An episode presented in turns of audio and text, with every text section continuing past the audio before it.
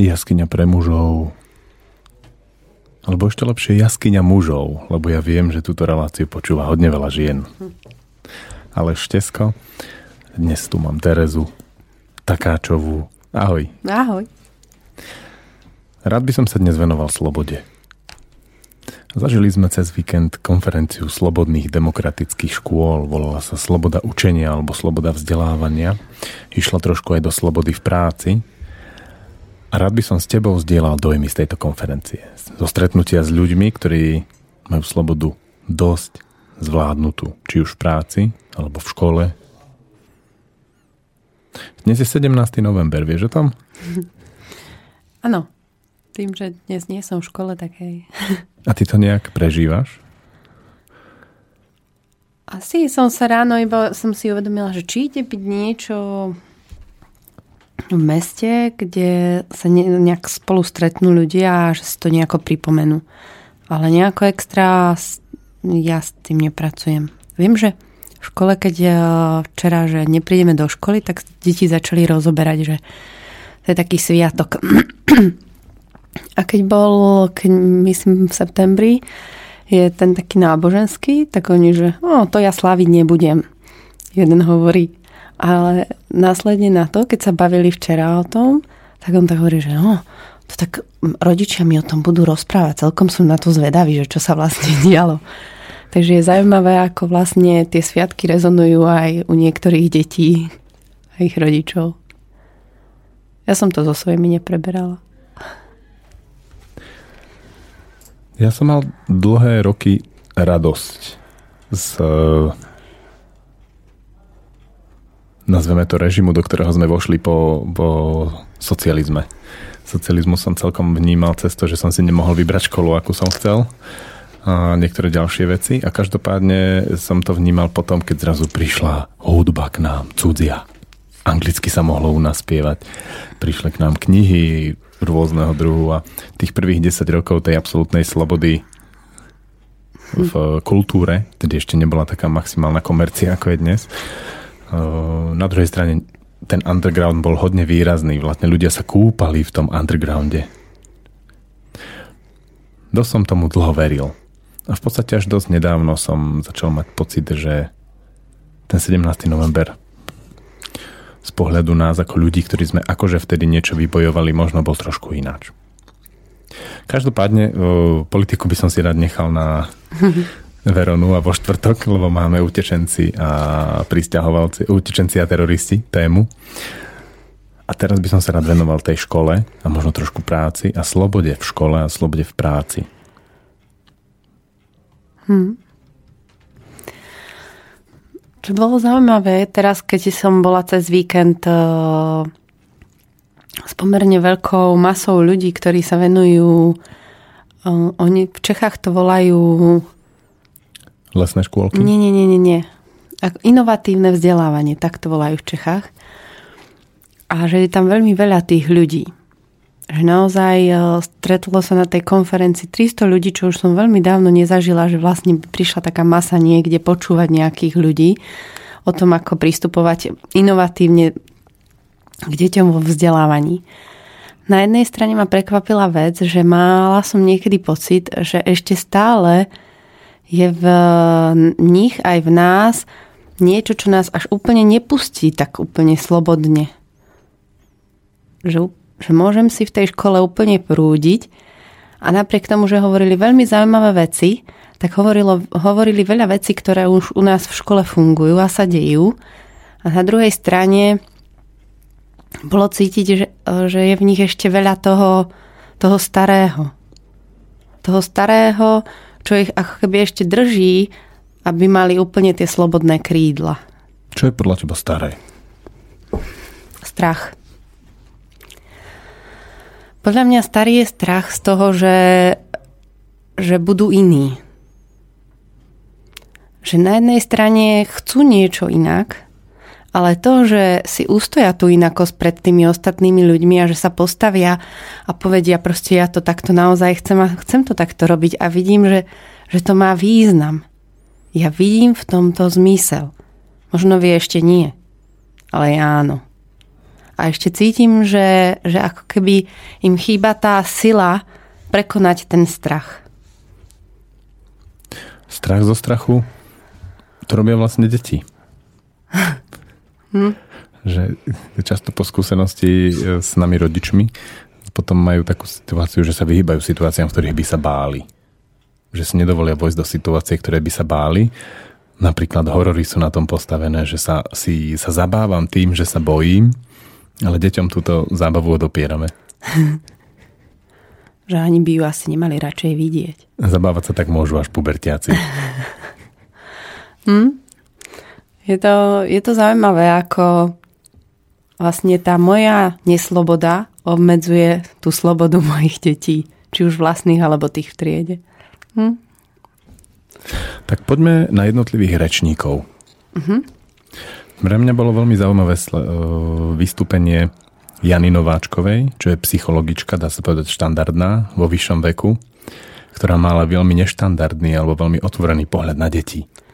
No tam ma úplne dostala. Keď tam prišla pani v dlhých šatách, ktorá naozaj bolo vidieť, že pre ňu ťažšie prísť na to pódium po tých schodíkoch, že tak ťažšie dýchala a zrazu začala hovoriť o tom, že keď e, prichádzali ku nej deti na vyšetrenie a zrazu zistila, že ich má dať do nejakých škatuliek alebo niečoho, že je tu nejaký človek v staršom veku, ktorý sa tak obrodene pozerá vlastne na tú prácu s tými deťmi a zjavne už dosť dlho podľa toho, ako to ona. A hovorila veľmi k veci, veľmi presne. Mala pol hodinu a počas jej prednášky som bola veľmi bdelá počúvať. Ona je skúsená TEDxová uh, rozprávačka. Ja som na videu na YouTube je viac jej TEDxových prednášok, uh-huh. ktoré sú mimoriadne k veci. Mimoriadne k veci tomu, ako to je hodne zaujímavé vidieť starú pani psychologičku, mm. ktorá hovorí tak sviežo o tom, Úplne. čo my, mládežníci, v porovnaní Hej, s ňou presne, objavujeme. Presne, že ona vlastne pomenovala veci, ktoré akože, á, že ja možno ich riešim nejaký polorok, ak, ak vôbec polorok, možno nejaké tri mesiace alebo mesiac. A je to presne ako s mojou kolegyňou, našou kolegyňou Máriou, ktorá je vlastne v staršom veku keď sme sa začali rozprávať a ona hovorí, no veď my s mužom takto už pristupujeme vlastne 30 rokov. Jej manžel je už na dôchodku a bol veľmi skúsený matematikár. A hovorím, že, že jedanenky, že naozaj, že, že mnoho od tí starí ľudia majú v niečom veľa tých, tých slobodných myšlienok a tých slobodných vecí. A presne pani Jana v tej Prahe to tak ukázala. Ty vlastne veľa, veľa hovoríš o, o tých veciach, ale skús povedať nejakú myšlienku, ktorá v tebe zarezonovala. Nielen, aby sme sa napili mm-hmm. tvojich dojmov, ale Jasné. aj nejakých konkrétnych Pre mňa myšlienok. bolo najzaujímavejšie, že nechať deťom čas dozrieť. Toto vo mne najsilnejšie teraz rezonuje, lebo vnímam to, že vek 6 rokov neznamená, že dieťa už je zrelé na to vojsť do školy. A nie je to už, že ide sa učiť písať a čítať. A tam úplne ona vyslovene ako až dávala taký veľký podtext tomu dozrievaniu tých detí. A že, že presne to ja vnímam na tom, že keď to dieťa začne príliš skoro, tak príliš skoro sa unaví a znechutí. A toto tam silno rezonovalo a práve u nej ma to úplne dostalo, ako to ona vlastne vedela veľmi pekne opísať tými jej slovami. Mne je to veľmi ťažko opisovať to, čo ona povedala, ale toto vo mne zarezonovalo, že to dozrievanie a dať tomu čas. A aké je vlastne cestné postaviť všetky deti na rovnakú štartovaciu čiaru mm. a so všetkými riešiť stále to isté učivo. Presne. Na všetkých predmetoch stále to isté a ako ich to veľmi Že ničí. Je to, ja to vnímam už len na jednom znaku fyzickom a to sú zuby. Že naozaj keď sa pozriem, že kto má aké mliečne zuby u nás, alebo kto má aké trvalé v akom veku, tak normálne na tých deťoch vidieť, že aha, že tento, tento je ešte v inej sfére toho, toho premýšľania, toho záujmu a tak ďalej. Ale to neznamená, že, že proste, že už že je zlé, alebo že niečo je zlé, alebo že niečo je nejaká škatulka, že teraz patologické a potrebujeme ho niekde začleniť. Len ešte neprišiel čas. Tak daj ten výstup s tými zubami. Keď chcem dať dieťa do školy, aké by malo mať dieťa zuby?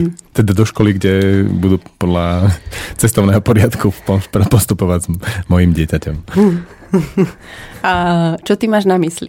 No aký je ten tvoj postreh s tými zubami? Malo by také štrbavé? Uh-huh. Alebo už by mali rásť tie zuby? Tie, Skôr tie si myslím, že už by mali rásť. Keď je štrbavé, tak ešte opatrne. Že ešte, takto. Ono do tej školy môže prísť. Otázne je, ako my sa na to dieťa začneme pozerať. Aha, že je tu dieťa, lebo zjavne asi ešte nevieme ako keby ustať to, že dieťa ako rodičia, že dieťa ako nechcem vzdelávať doma, nepôjde teda do tej školy v rámci tých šiestich rokov, možno siedmých. Ale teda keď už, tak vlastne asi my učitelia sa pozrieť na to, že aha, že je tu dieťa, ktoré ešte potrebuje čas na iné veci. Hrať sa viac, uh, viac možno objavovať prácu s telom, možno prácu rukami. Úplne to vnímam na tom, ako deti hlcú. Máme v škole, voláme to ja sama pre seba, že rukodielne, ale inak sú to výchovné práce. A ako hlcú búchať kladivom, odpíliť si kúsok dreva a on to zvládne sám a úplne napriek tomu, že má tie mliečne zuby.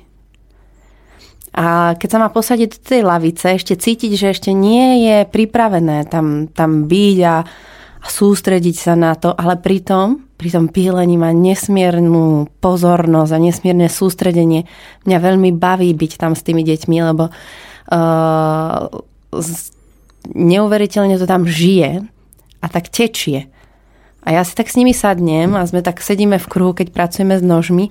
Minule sme orezávali papeky a zrazu to tam začalo tak štebotať. Že sa tak popri tom rozprávali. Ani jedno sa neporezalo napriek tomu, že máme fakt ostré nože. A ak už aj to príde, bo na druhý krát, ako ono sa to stane, tak veľmi rýchle už iba ide umyť si ruku a vráti sa naspäť, lebo to štebotanie je také liečivé pre ne. A pre mňa tiež veľmi. A to chcem povedať, že, že oni môžu prísť teda do tej školy aj tie uh, s mliečnými zubami, keďže nemáme zatiaľ nejakú inú možnosť ako rodičia.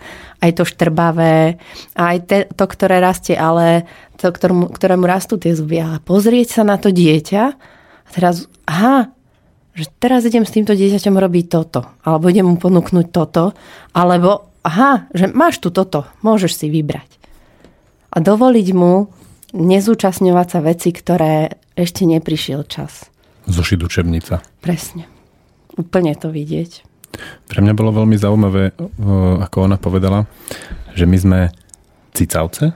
Cicavce prežívajú veľkú rozkoš pri učení sa, ale my ako ľudia sme dokázali jednu veľmi vynimočnú vec a to je spojiť učenie čo je stav veľkého relaxu, uvoľnenia, pohody a maximálneho zapojenia mozgu do toho úplne opačnou reakciou a to je stres, kedy sa nám mozog zatvorí, naopak sme vo veľkom krči a sme pripravení zabiť alebo uísť celo, mm. na veľkú telesnú námahu. A nám sa to podarilo vlastne v škole spojiť tým, že deti tlačíme nepripravené do veci, ktoré musia akože robiť, lebo my dospelí povieme. A deti sa vlastne začnú báť učenia, až stratia schopnosť učiť sa a zostane im len napodobňovanie, zostáva im len imitovanie mm. niečoho, čo tam vidia. Vo veľmi takom, že idú na 5% svojich možností. Um, toto mi veľmi pripomenulo môj vlastný príbeh a ten je, že nedávno si sa ma pýtal, že veci spomen na to, keď si sa učila. Mne vlastne zarezonovalo len to odporné a hnusné, kedy som potrebovala sedieť v tej lavici že ale ty si sa učila aj chodiť a rozprávať.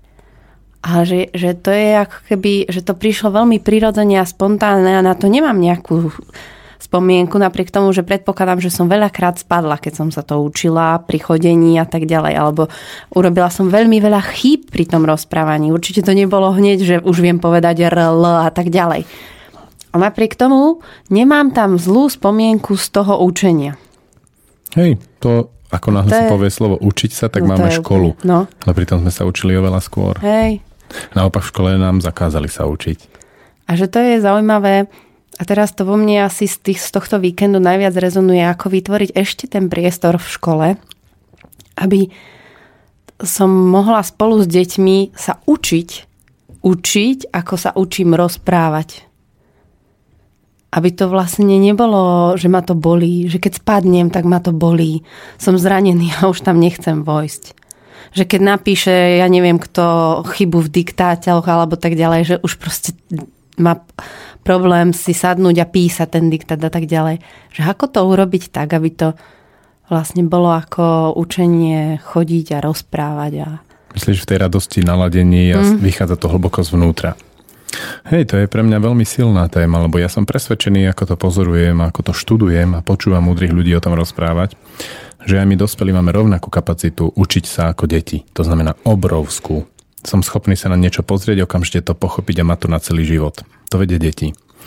Ale samozrejme tá skúsenosť zo školy aj s našimi rodičmi, ktorí často posudzovali a hodnotili naše výkony, e, nám na toto naniesla toľko bahna, že naša schopnosť učiť sa je často ako dospelí ľudia obmedzená do tej miery, že sme radšej ochotní sa nepohnúť z miesta, lebo učenie spojené so stresom znamená, je tu nejaká nová situácia, to znamená, musel by som sa niečo naučiť nové a to je mhm. stres, to bolí, tým pádom sa tomu vyhnem, radšej celý život robím to isté. No a teraz ako to presne urobiť, keď ako dospelý človek chcem do toho vojsť? Ale si to predstav. Predstav si, že by sme ako dospelí ľudia zrazu treba u nás v škole začali robiť s dospelými ľuďmi, cez kurzy trebárs mm. a otvora, otvárali zase tú možnosť učiť sa. A teraz ako dospelá by si začala hrať na klavíri a po dvoch rokoch ho máš. Mm. Na pokročilej úrovni. Alebo po roku, možno ešte skôr. Deti toto dokážu. Začala by si sa učiť jazyk a po pár mesiacoch ho máš. Začala by si sa učiť vyrezávať s nožom po pomerne krátkej dobe to máš. Pripomenul sa mi príbeh jedného môjho známeho, ktorý teraz je pomerne starší, už má skoro 30 a hovoril, že začal som fajčiť marihuanu a jedna z vecí, čo sa mi otvorilo, bolo, že som dostal chuť učiť sa nové veci. že prvé, čo sa chcem naučiť, je jazdiť na koni. Ale kto vie, čím to je? Je to tým, že zrazu stratí tie zábrany a strach z toho, že, že sa mu pripomínajú tie veci zo školy napríklad? Neviem, vyskúšaj si dať marihuanu a uvidíš, čo to bude. Mm, každopádne si všímam, že deti pomerne skoro sa im zatvára tá schopnosť učiť sa a ostáva im len vo virtuálnom počítačovom svete. Tam mm. sú schopní sa učiť obrovské veci. No a vnímam to, že to spolu súvisí, že tam zažívajú veľmi málo toho dospeláckého posúdenia a odsúdenia a tak ďalej. Proste počítačová hra je taká, aká je. Alebo to počítačové tie veci v tom počítači sú také, aké sú. Počítač nefunguje, ale nepovie ti, že si debil. Alebo tá vec, ktorú neurobiš dobre, proste skončí tak, ako skončí. Nikto ťa za to neodsúdi. A hlavne si v tom vlastne sám, ako pri tom chodení. Hej. V podstate okrem toho, že niekedy ešte využívali bežky, tak inak ti nemohol nikto pomôcť, aby si to naučil. Čo myslíš bežkami? Bežky tie, e, že deti dávali, aby akože sa naučili chodiť do tých bežiek. Je ten pavúk. Ten, no hej, ten pavúk. Aha. Takže vlastne v podstate si aj v tej počítačovej hre rovnako sám na to. Presne. Hej, a že vlastne na čo potrebujú nás? Hm. Ako učiteľov? To je veľká otázka. Vlastne zažili sme tam dosť ľudí, ktorí pracujú teda v slobodných demokratických školách, čo sú školy ako Summerhill. Uh-huh. A oni vlastne dosť hovorili o tom, ako tam tie deti fungujú v prostredí, kde e, majú umožnené nezúčastniť sa vyučovania, že vyučovanie nie je povinné.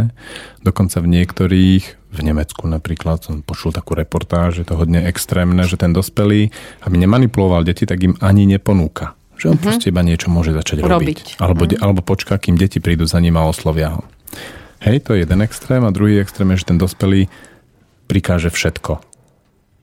Hm. Ako to má to dieťa robiť. No a z môjho pohľadu to riešenie prichádza, ako to urobiť ako dospelý, keď ja viem, že deti majú záujem o dospelých, alebo o, o dospelých, ktorí prúdia, ktorí robia niečo v prúde života. V podstate každý dospelý je zaujímavý pre svoje vlastné dieťa, to znamená ako rodič som zaujímavý pre moje dieťa, tak najmenej do tých 7 rokov. Ale v okamihu, ako prestávam prúdiť, tak ani pre ne už nie. A naopak, aj pre úplne cudzie deti, keď robím niečo, v čom ja som naplno ponorený, učím sa, mám tam tie procesy svoje vnútorné, tak v tej chvíli on ma pozoruje s, veľkou, s, veľkou, s veľkým záujmom a chce sa učiť to, čo robím ja. Mm. A to je pre mňa hodne pozoruhodné. Ako to urobiť? Obzvlášť, keď to súvisí pre mňa, a tu sa dostávame vlastne o tom, prečo o tom hovoríme v jaskyni mužov, k tomu, aby chlapci vrastali do sily. A nie naopak, ako je tomu teraz, že chlapci vrastajú do veľkej slabosti. Hm.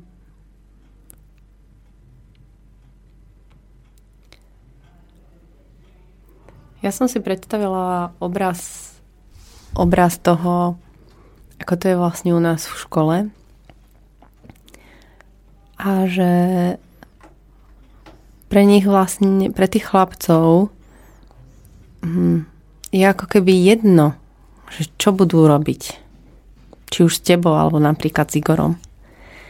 Ale to, že, že sú tam s vami, je pre nich ako keby to najvzácnejšie. A že napriek tomu, že oni majú radi aj nás učiteľky, tak tam je niečo viac medzi vami. Čo proste nech urobíme čokoľvek a nech im ponúkneme čokoľvek, alebo nech ja robím čokoľvek, tak nevznikne to, čo tam vzniká medzi vami. A ono je to asi to najdôležitejšie, že oni stačí, že budú s vami. To je už druhá vec, že či ty budeš v tom prúdiť alebo nie. Ale to, že oni si môžu tam dovoliť byť a môžu si dovoliť pozerať a možno uzrieť teba v tých do, veciach, ktoré ti idú, v tých chybách a tak ďalej, tak uh, to, je, to je to pre nich to naozaj. Ten, kde a, a pozerajú, oni fakt prídu s otvorenými ústami a nesmierne uh, nasávajú to, čo vlastne tam ako z vás, ako mužov ide. Napríklad, veď zober box váš s Igorom. To bolo neuveriteľné, tam ani nebolo treba, a to aj dievčata, to je pravda zase, ale tí chlapci s neuveriteľnou charizmom a záujmom sa pozerajú na to, ako sa dvaja muži bijú. A že bijú sa a je to normálne. A nikto, nikto, ani tie ženy, ani tie deti sa toho nebáli. Že sú tam dvaja muži, ktorí boxujú do seba. A to bolo pre nich podľa mňa veľ, veľký prelom v tom, že, že proste to tak môže byť a že ja môžem tú svoju silu aj takto využívať. Že proste, aha, a potom zrazu sa tí muži vedeli objať. A to nebola zároveň tá slabosť. Kde vlastne ako keby, keď si muž poplače, tak no neviem, či je dosť silný, keď teraz plače. že vlastne veľa pochybností je práve v tých ako nejakých naučených eh, stereotypoch, ktoré máme možno aj my od svojich otcov, alebo máte vy muži od svojich otcov, a, a keď zrazu tí chlapci zažijú niečo, kde ten muž využije tú svoju silu a zároveň tú silu je ako keby aj tá slabosť spojená, ale to je v podstate tá sila, že aha, že ja ho teraz objímem, lebo mne sa to páčilo s ním. A fakt ma to dostalo a som tam zronený a bolo občas vidieť na vás, ako teba prekvapil úder Igora, alebo naopak. A že, že, že to tam mohlo prísť. A to ja mám pocit, že častokrát či, uh, vy muži si niektoré veci ako keby nedovolíte im prísť a tí chlapci to vidia. A potom si to zakážu aj oni. Pre mňa je zaujímavé to, ako si povedala, že, že chlapom je niekedy ľahšie prísť k chlapcom, lebo v podstate nemusia skoro až nič urobiť. To má ale odvrátenú stranu, ktorú málo kedy ako ženy vnímajú. Som bol práve v sobotu na jednej takej pracovnej skupine s ľuďmi, kde sme toto riešili alebo otvorili ako otázku že deti samozrejme tých mužov majú menej a potom majú potrebu si cucnúť ani nie tak ako tvoje ľudskosti, ale vyloženie takého odcovstva. Hmm. Ale to je vlastne ilúzia, to je také virtuálne, ono sa to vlastne nedá. Že od cudzieho muža si odcovstvo necucneš. To je ako ísť za veternými mlynmi a bojovať s nimi. A teraz ale pre mužov je to veľmi lákavé, keď dieťa príde a ten muž vidí, že dieťa príde s touto energiou, s touto požiadavkou, cuckať si mhm. otca.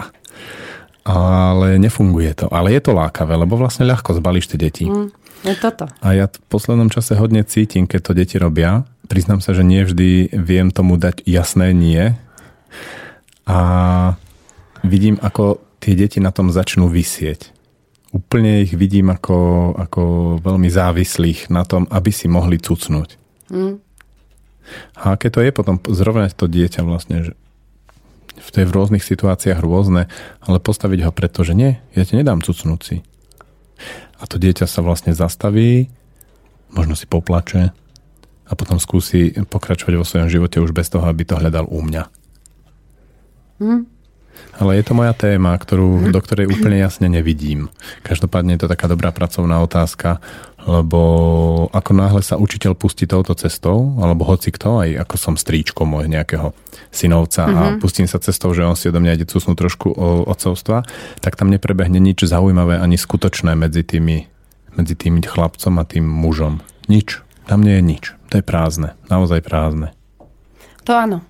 A presne ako si hovoril o tom cucnutí, tak uh, bolo to veľmi zjavné a zrejme uh, možno ešte tak rok dozadu. Ale teraz veľmi cítiť jednu vec a tá je, že, že tí chlapci to už vnímajú. Že kde je to tvoje, ako keby nie. Mne sa veľmi páčila uh, Andrej Karimov, ktorý chodí ku nám do školy. Tak vlastne povedala, že tí chlapci v tom období 7 rokov prichádzajú k niekomu ako stríčko, ktorý vlastne sa ako keby o nich stará a uvádza ich do toho života. A cítim, že rodičia, ktorí dali ku nám deti, tebe a Igorovi dovolili pracovať s tými synmi ako, zo strí, ako vy ste ako stríčkovia. A tie deti to tak majú. Aha, že už nemusím túto cuckať, ale tu sa už môžem učiť alebo pozerať, alebo častokrát iba byť. A on si už nájde v tomto svoje. Myslíš, s ktorým i teraz? Mekým. Tvrdým. aj mekým, aj tvrdým. No stričko s mekým, neviem teda. No pozor, ale nie stričko, ale byť. Nie, byť. Mm, ja som chcel povedať, že že mi nesedí celkom tá to pohlavné vydelenie tejto úlohy. Pretože si myslím, že žena môže to urobiť podobne. Že dosť často sa bavíme o tom, že tí slabí muži a slabé toto a hento, hento. Málo sa tam spomínajú ženy, ale je pre mňa veľmi zaujímavé v poslednom čase práve hľadať, ako vyzerá sila ženy. Hej, sila muža je celkom jasná. To je ten pohraničník, ktorý proste jasne vymedzí hranice, vie ich ubrániť, vie vstúpiť do hraníc iným, ktorí robia problémy, vie všetko zrovnať, hej, stojí si za svojím. Proste to je celko jasné. Ale tá sila ženy z môjho pohľadu vyzerá tak, že ona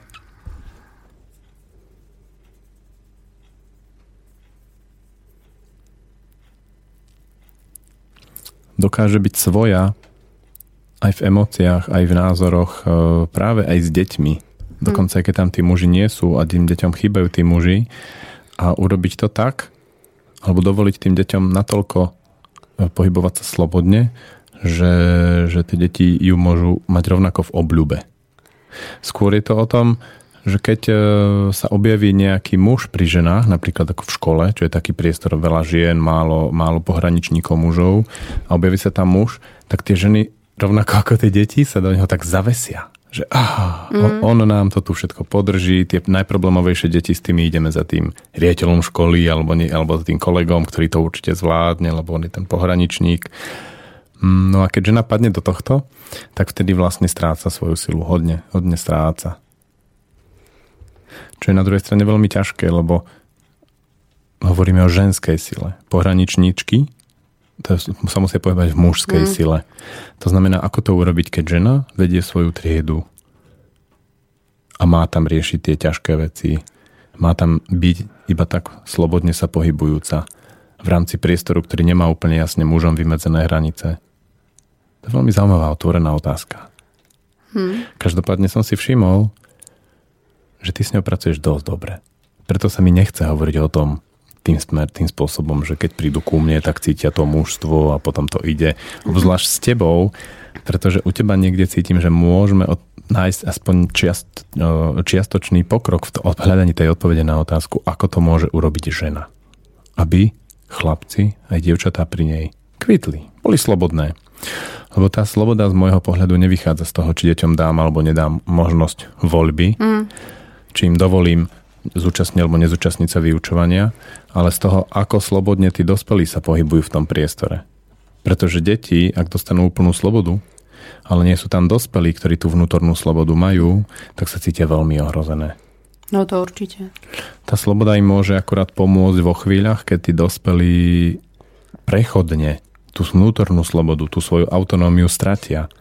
Aby sa mohli od nich oddeliť a dovoliť tým dospelým sa zrovnať. Pretože keď ja ponúknem deťom nejakú krúžok alebo hodinu a oni mi tam nechcú ísť, alebo mi tam prídu len tí, čo si prídu cucnúť toho otcovstva a ja to hneď vidím a som blízko kolapsu, alebo čo to je, tak mi to dá spätnú väzbu, že aha, chod sa niekde zavrieť do jaskyne a zrovnaj sa. A keď sa zrovnám a prídem svieži, tak potom zrazu tie deti majú záujem. Že to už vo väčšom počte. A toto, má čar, to, toto je krásne na slobodných demokratických školách, že toto umožňujú. Hmm že dieťa môže týmto spôsobom vytvoriť priestor pre učiteľa, aby sa zrovnal, alebo pre učiteľku. To určite. Čo mne teraz vlastne, keď začal hovoriť o tom eh, vzťahu s chlapcami, eh, vlastne, že môžu ako keby aj tie ženy vytvárať ten priestor, tak eh, tým, že teraz čakáme bábetko, tak a pani doktorka je presvedčená, že to je teda chlapec, tak a v triede mám oveľa viac chlapcov a vlastne aj predtým, ktorú som viedla, tak tam bolo viacej chlapcov a na to mi kamarátka Maťa hovorí, že tak asi je tu čas vychovávať tých uvedomelých mužov. A potom som si uvedomila, že, že je mi veľmi dobre s tými chlapcami. Že veľmi som sa bála, bála som sa mať synov a bála som sa mať viac chlapcov v triede, lebo som neviem prečo mala vždy, že proste tie dievčatka, to je také milé, umiernené a pekne to sedí a proste niečo v tom duchu. A teraz cítim, že, že s tými chlapcami si nesmierne rozumiem. A že je mi naozaj dobré a že, že veľmi, keď sa niečo deje, tak si rozumieme a vnímame, kto kde z nás je. A a že to sa mi veľmi páči. Tak je možné, že naozaj prišla éra, že idem hľadať ako vychovávať, alebo respektíve hľadať uvedomelých mužov, už malých chlapcov. alebo dovoliť výraz uvedomelých mužov. Tak. Je to to, čo ti je bližšie, to vidím. Hm. Ale aká je pre teba predstava, že by si dostala dievčatá?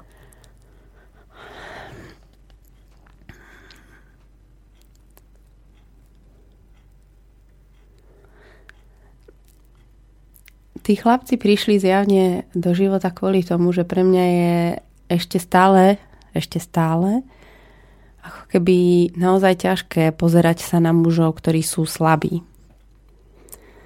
A tí chlapci tých slabostí majú nesmierne veľa a zároveň uh, sa potrebujem pozerať a konfrontovať s tými ich slabosťami. Tomu rozumiem. No, ty, to chcem povedať. Počkaj, ja ťa chcem teraz no. na chvíľu prerušiť. Ako ťa poznám a vnímam, tak ty naozaj dobre vidíš aj najmenší závan mužskej slabosti. Alebo chlapčenskej. Hej? No. To je bez pochyby. Ako to máš ale s dievčatami? No, Vnímaš som... slabosť dievčat? Uh, no. A to mi pripomína tú moju oveľa viac ako tu. A s tým sa až tak nechceš konfrontovať? To som nepovedala, lebo podľa mňa je pre to mňa... som povedal ja. že to je pre mňa veľmi náročné, bo že vôbec budem s chlapcami. A teraz prichádza éra, že áno, že potrebujem zjavne ešte s tými chlapcami niečo, ale nemám pocit, že ja sa bránim byť s dievčatami. Prišla mi teraz taká jedna myšlienka. No, povedz. Keď vidíš slabého chlapca, mm-hmm. tak vidíš toho druhého hej, partnera, čiže mňa v tejto, v tejto životnej situácii a, a on ti zrkadlí moje slabosti. A keď vidíš slabé dievča, tak ti zrkadlí tvoje slabosti. No jasné, áno. A je oveľa príjemnejšie, ako nech mi ten svet zrkadlí slabosti môjho partnera, toho, toho hlupáka, toho hňupa, ktorý mi ničí život, ako vidieť svoje slabé a vlastne sa konfrontovať s tým, že ten život si ničím ja. No to určite ľahšie to je.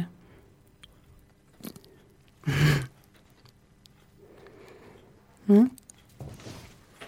Tak ti za odmenu pustím pesničku.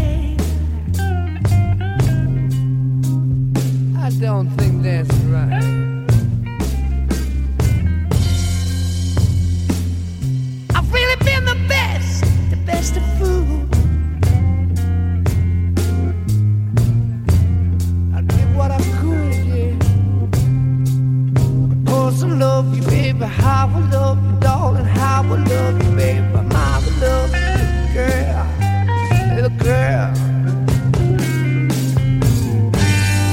Baby, since I've been loving you, yeah.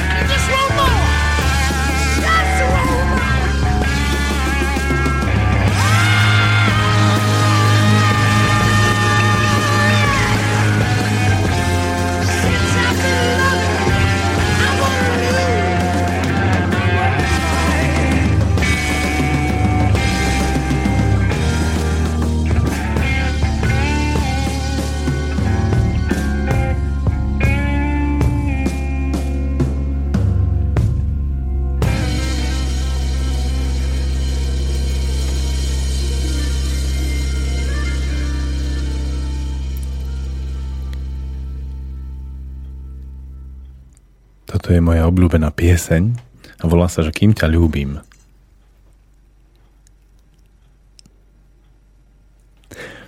Povedz, čo je pre teba slobodné? Kedy sa ty naozaj cítiš slobodná?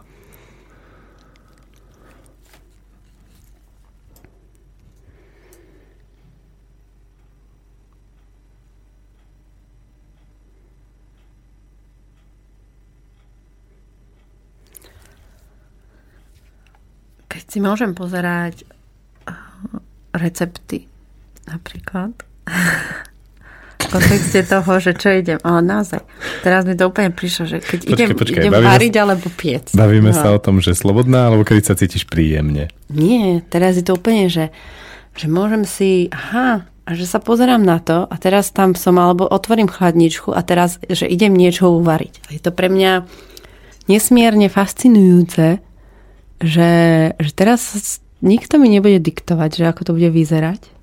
A ja si to môžem urobiť po svojom. Teraz som videl také 6-ročné dievčatko. Hej, lebo to je pre mňa úplne, že aj keď si listujem časopis. A rozmýšľam e, v škole s deťmi, ale nie hneď ráno. Potrebujem na to chvíľu čas. Aby som zistila, že, že z čoho ako keby môžem odísť tým povinnostiam, ktoré tlačia. O čom teraz hovoríš? Tým povinnostiam, myslím? Nie, tak celkovo, že teraz si spustila, akože bola tam čiarka, hej, že keď si pozráš časopisy, No s deťmi v triede. Keď si s deťmi v triede. Keď s deťmi v triede. Ale že to nejde hneď ráno, že ako keby prídem ráno a ešte, že či by sme niečo mali urobiť a tak ďalej, ale zrazu keď tie deti, ak aj som mala nejaký program alebo niečo, mi tam iba tak, že možno, možno, možno by som toto mohla a tak ďalej.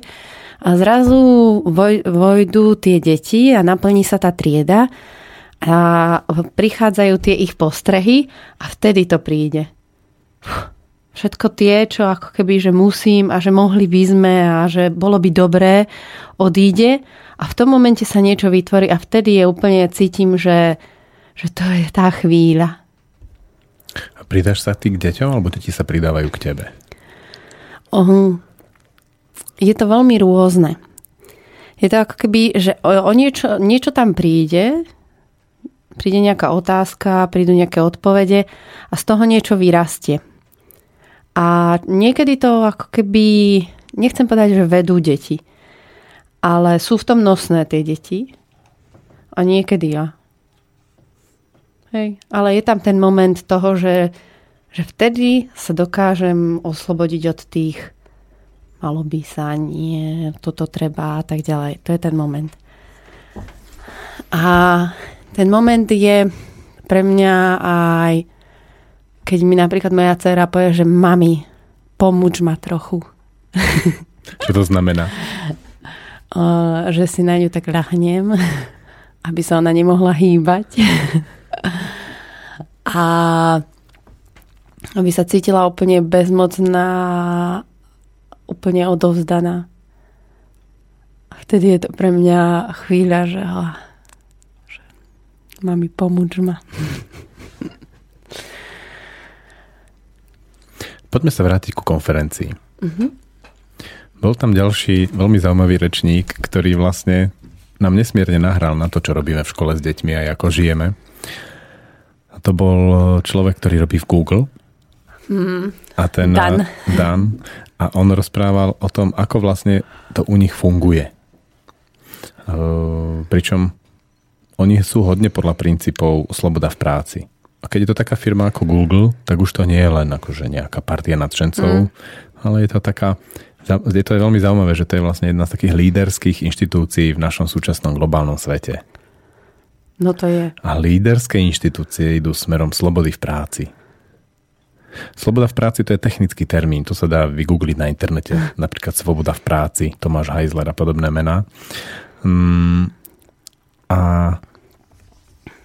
je to pozoruhodné, že ten systém alebo svetový poriadok taký, aký bol so všetkým tým spôsobom e, cez peniaze motivovať človeka a podobne, ako keby už skončil.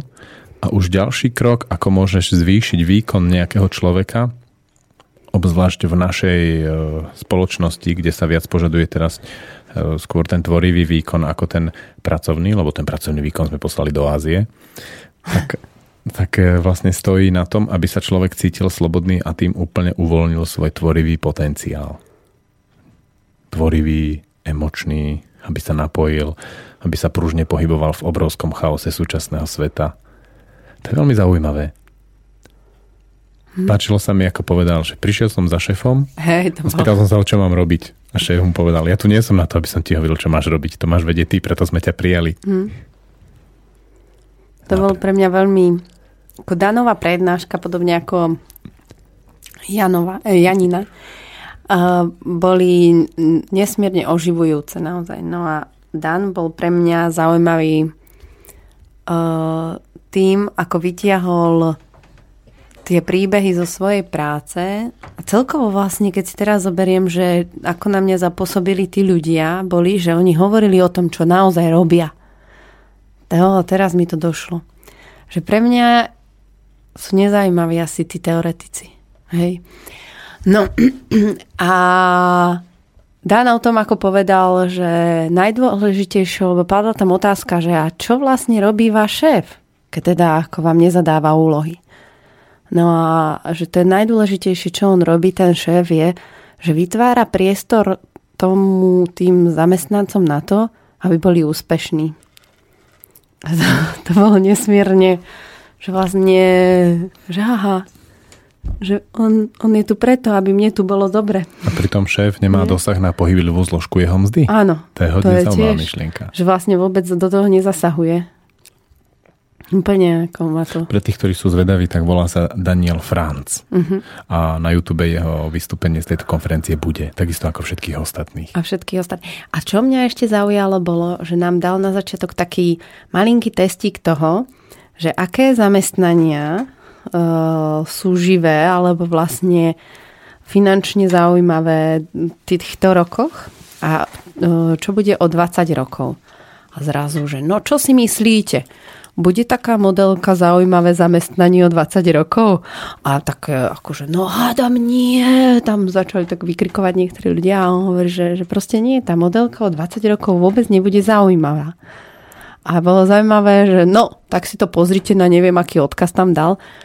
A že by som sa chcela vlastne s našimi deťmi aj na to pozrieť spolu. Že by ma to zaujalo, lebo oni zjavne, presne mi to prišlo, že ja idem niečo, hej, pracovať s deťmi, akože učiteľ, kde vlastne oni to možno vôbec nebudú potrebovať. To je prvá vec. A oni vlastne vedia, čo budú potrebovať. Tak prečo ich to mám ja viesť? To je Z tohto úplne... pohľadu je mŕtve povolanie už dnes a obzvlášť na Slovensku učiteľ. No, to je úplne... Nie je ani zdroj informácií, No. lebo deti sa učia doma cez domáce úlohy a domácu prípravu. E, Málo kedy je zdrojom morálnych postojov a ešte menej je zdrojom sociálnych zručností, ktoré sa deti chcú naučiť. Hm. Je to proste... Je veľmi ťažko pomenovať jeho úlohu. On ani nevytyčuje hranice tým deťom, lebo väčšinou deti hlavne na druhom stupni robia s učiteľmi, čo chcú. Ale skôr asi hovoríme e, o tých slobodných demokratických školách už. Lebo podľa mňa ešte je to také jasné, Nie, že... teraz hovorím celkovo ako o školstve. No hej, ale podľa mňa je jasná úloha učiteľa. Učiteľ to je niečo Nie? ako taký svojhlavý, snažím sa nájsť priro- to, to prirovnanie v zvieracej ri- Nosorožec, presne. To nie je král džungle, ale je najagresívnejší, hej, spôsobuje najviac konfliktov. Uh, je taký dosť t- natvrdlý a vlastne dosť veľa veciam bráni, ktoré by prirodzene mohli prebehnúť ináč. Alebo je ten systém tak nastavený. Mne sa páčila jedna Ty vec. tak trošku obhajuješ tých učiteľov. No nie, ale ty si, keď si prišiel z eh, tej porady riaditeľov, či z, čo to bolo školenie, tak si vlastne povedal, že oni sú veľmi príjemní a tvoriví ľudia. Ale ako náhle vojdu na pod tú stoličku riaditeľa, takže tam sa vlastne v tej byrokracii a v tom systéme zaseknú. Hej, to tak je. No? A že vlastne to isté sa podľa mňa deje aj s mnohými učiteľmi. To nehovorím, že to nie je, že, Áno, ale že sa škole- nenajdu, ktorým to vyhovuje. V škole, keď napochoduje do triedy, je to nosorožec. No to áno, tak. Presne. Tak to... Nosorožec je vraj vzdialený evolučný bratranec svine divej. Máme tých nosorožcov v škole. Už si predstavím, že zajtra tam pôjdem a budem si predstavať, e, ako tam vchádzam s tým, že najprv prvý vojde ten ako nosorožca. A že čo sa potom stane. Zaujalo ťa ešte niečo na prednáške? Chlapíka z Google? A zaujalo ma, že mm, svojich takých sedem alebo neviem koľko bodov ako keby toho úspechu alebo vlastne tej slobody zhrnul a ukázal nám všetkým ostatným cez rozprávkové bytosti, čo vlastne znamenajú a to ma zaujalo, že si to tak vedela, že, aha, že vlastne od malinka som vydával mm, rozprávku, pozeral Bob a Bobek a že čo to vlastne ako znamená, čo je za tým skryté. A potom on, že no ja v tom vidím ukázal, čo konkrétne. Pre mňa bolo veľmi pozoruhodné, ako hovoril, že súčasným jednoznačným trendom v pracovnej kultúre inštitúcií je, že vy, že, že urobme to, že taký ťah na akciu, že urobme to, chyby doladíme za pochodu a uvidíme, ako to vlastne celé bude. To je úplne fascinujúce, lebo je to v úplnom opozite voči tomu, že dvakrát meraj, a raz strihaj. Presne, no. A, a dvo, dvakrát si premyslí, čo povieš, nie. Proste no. urob to a uvidíš, čo z toho bude a za pochodu to uprav. Presne. Ako mne sa páčil ten príbeh, ako hovoril, že oni vytvorili nejakú skupinu s nejakým názvom a podobnú vytvorili teraz rovnakým názvom v Austrálii a teraz vlastne prišli za šéfom a chceli od neho, že tak vyrie vieš to, nie? Ty s ich šéfom a vy, že stretnite sa. O, že nie, nie, nie. A teraz vlastne oni s tým veľkým záujmom niečo vytvorili a zrazu niekto v Austrálii tiež a teraz mali urobiť nejaký kompromis. A to bolo presne ono, že oni bez hlavo začali riešiť niečo, aby zistovali, či niekto ešte niekde niečo iné rieši. Ale proste sa dohodli a išlo to. Hej, šéf ich donútil sa dohodnúť. je pekné, keď ako a to je presne, ja mám pocit, že uh, to chýba ešte teraz na tom, respektíve vnímam to na deťoch, že a čo mám urobiť? A ako to mám urobiť? A kde? A čo? A vlastne tieto otázky ako keby smerujú iba k tomu, že, že sa boja vojsť do nejakých chýb a do niečoho, že budú musieť niečo ťažké riešiť. A úplne ako vidím aj niekedy seba, že je to samozrejme, lebo oni majú nás ako vzory a že pre mňa tiež je niekedy ťa, že radšej si to premyslím. Ja že... tam, hneď, tam hneď vidím tých rodičov, no. ako to dieťa príde s týmto. Oni vedia urobiť také tie nevinné veľké oči a toho, že sú takí bezmocní, tie bezmocné veľké oči nevinné. A toto urobia a už viem, že no, že doma to platí, čo? a je teraz veľmi zaujímavé sa pozerať na to dieťa že vlastne, lebo tam nie je čo veľmi urobiť. To dieťa príde, skúsi to zahrať, hádza mi niek- mm. ma niekto zachráni v tej ťažkej situácii pre mňa. Teraz vidí, že ja sa na ňo iba pozerám a nič nehovorím. A to dieťa ešte 2-3 krát zopakuje tú otázku a ja sa s takou veľkou účasťou som s ním, neodmietam ho, ale pozorujem ho v tých procesoch a on teraz vidí, že aha, toto nefunguje. A, a, a teraz zrazu príde to zúfalstvo, ale čo musím urobiť, aby mi tu niečo fungovalo? A teraz chvíľu tam stojí a začne niečo skúšať. Mm. Niečo nové. Inak. A to je veľká vec, dovoliť deťom, keď prídu, a že nechcem, aby si sa dnes hral na počítači. A prečo? A teraz som ticho a pozerám sa na ňo, vieš? S tou veľkou účasťou.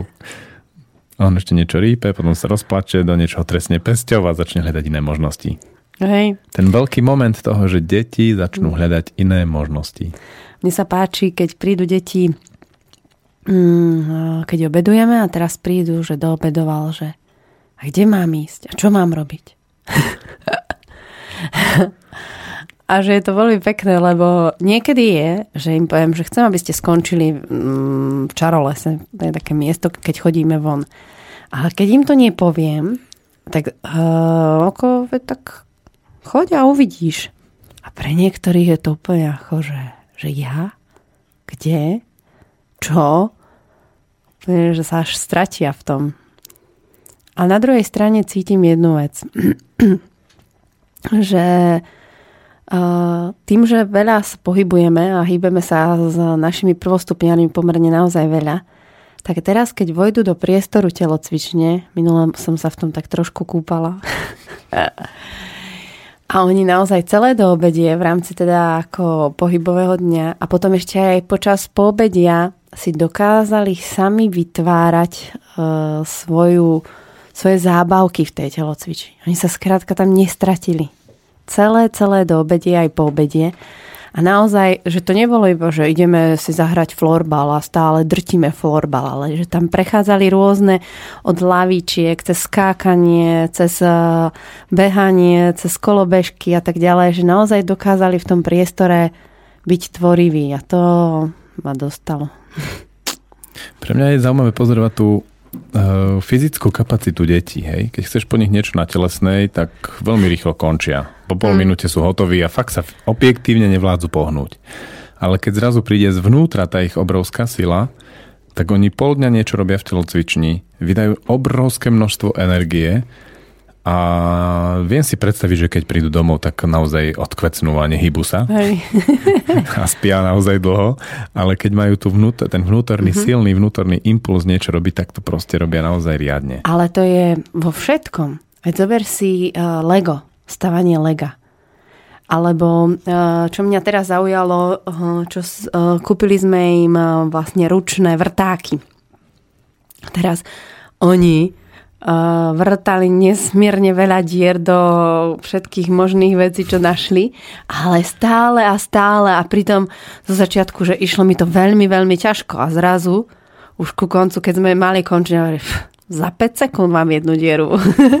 a úplne ako našiel v tom veľké záľubenie, že presne tie veci, ktoré prídu a že tak hlcú a venujú im nesmierne veľa času a energie. Veľmi, naozaj alebo bola éra stavania lietadielok. A koľkokrát sa im to nevydarilo, nelietalo a znova a znova a skúšali a hľadali tie možnosti. Že ako vlastne uh, to krydielko ešte uh, vyhrnú, vyhnúť hore alebo dole. A mňa to fascinovalo, že ako to fakt naozaj sa vedeli tomu odovzdať celé hodiny. Hm? Že ty máš rada učiacich sa chlapcov, učiacich sa mužov. Hej, Mám rada učiacich sa mužov, aj dievčatá. Čo ale vnímam je, že, že dievčatá ako keby to robia menej ako chlapci. Teraz mi to prišlo. Že oni sú skôr, keď niečo idú a ide to naozaj z hĺbky, tak neuveriteľne dlho si vedia zahrať príbehy svoje. Vedia sa hrať na, od rodiny, od školy, od neviem akých zvieratiek, od neviem čo. A toto, toto vnímam, že dievčatá sa vedia hlboko a dlho do toho ponoriť.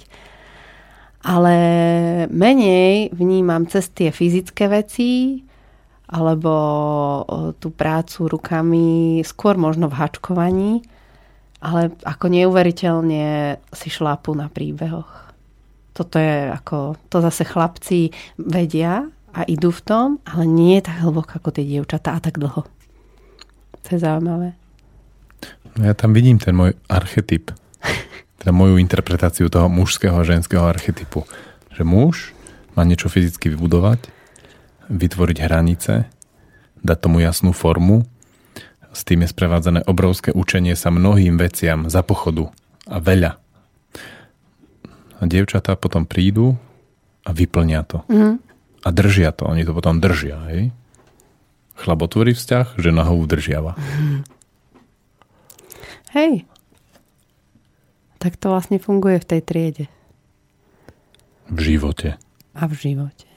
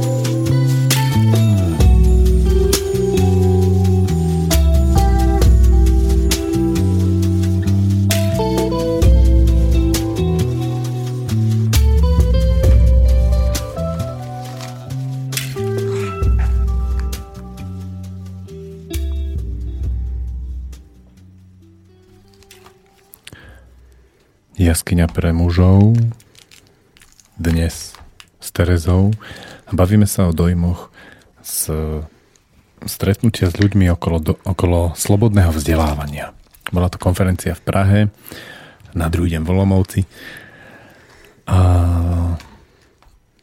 vo mne je veľa dojmov okolo toho, ako vlastne to urobiť tak, aby deti, ktoré vyrastú v škole, ale aj doma, mohli byť pri sile.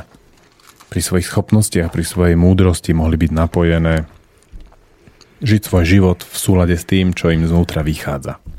Som presvedčený, že znútra vychádza silná rieka života. No a princíp je v tom, že niekedy si to tak zjednodušujeme, že sloboda rovná sa sila.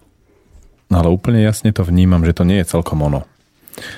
Že sila vychádza trošku z toho, že potrebujem okolo seba silných dospelých, vnútorne silných a sloboda vychádza z toho, že potrebujem okolo seba vnútorne slobodných ľudí. Pre mňa bolo nesmierne zaujímavé pozorovať ďalšieho prednášajúceho.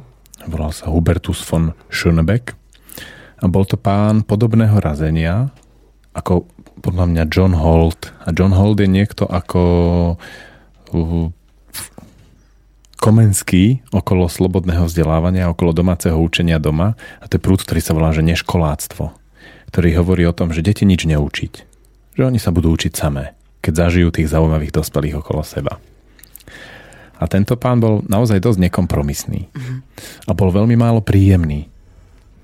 On nebol Strohý. bol strohý mm-hmm. a bol taký, že sa pozeral na ľudí, málo sa usmieval. Mm. Bol taký naozaj čistý.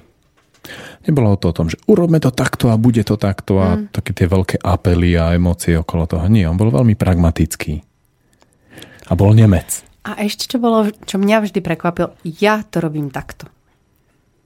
A ako keby uh, on to nedával, že robme to, presne ako hovoríš, ale ja to vidím takto. A tam nemal nič za tým, že či vy to budete vidieť inak, alebo, ale úplne čisto. Ešte sa tam doplnil za každým. Ja to vidím takto. Pre mňa zaujímaví rečníci okolo veľmi, veľkých myšlienok e, si často držia odstup. A hlavne si držia odstup od vyslovenej alebo nevyslovenej otázky, ako to my ostatní máme robiť. Oni to robia takto, je to vyložene fajn, vyložene vidno, že to funguje. A teraz my ostatní sa pýtame, ale ako to máme robiť my? Mm. A na túto otázku oni zase neodpovedajú. To je v okamihu, ako začneme hľadať odpoveď na otázku vlastne u takýchto veľkých a múdrych ľudí, čo v posledné roky som ich zažil viac, tak eh, som zistil, že si vytvoríme taký dotazníček že on, tento človek, to robí takto. A ja s mojou obmedzenou optikou si ho načítam, trošku si ho skritizujem a urobím si zoznam veci, ktoré on robí, začnem ich robiť. A urobím si svoj vlastný koncept. A urobím si svoj vlastný koncept, a ktorý nefunguje. Pretože ten človek väčšinou koncept nemá. On vychádza zo života takého, aký je a čo tam je. Presne ako si začal predtým rozprávať, tak mi prišla jedna vec, ako sa spýtala jedna maminka, že čo s tým robiť, keď? A vlastne ty si to teraz začal vystavovať, že pre mňa ako keby je dôležité, že, že ne, nemať ten koncept a dovoliť si, že teraz to proste neviem urobiť. A teraz na teba buď skríknem na to dieťa, alebo teraz sa tu rozplačem, teraz urobím niečo, ale že, že nemať to, aha, že on mi hovoril, keď toto urobím, tak potom sa stane toto že keď sa aj mne podarí, alebo vlastne nám podarí vyhnúť tým, čo robiť keď. Ja si nemyslím, že tá odpoveď je až taká, že otázka je až taká zlá. Práve, že to je veľmi dobrá otázka, ktorú človek v núdzi môže položiť. Zachránte ma, som v prdeli a Mm. neviem, čo mám robiť. Ale je to pasca na všetkých tých ostatných. Tí ostatní toho, toho človeka utopia v okamihu, ako začnú odpovedať radami? spôsobom, áno, že urob toto a toto, že skús toto a toto, mne to fungovalo. V tej chvíli je to v keli, v tej chvíli je to pochované. Ale dovoliť tomu človeku vlastne týmto vojsť do vnútorného procesu napríklad, že a čo by si vlastne chcel robiť? Mhm. A on sa zosype, lebo zistí, že zrazu nevie, čo by chcel. Alebo robí úplne iné veci, ako by chcel. A to zosypanie môže byť na tom najcenejšie. No to určite.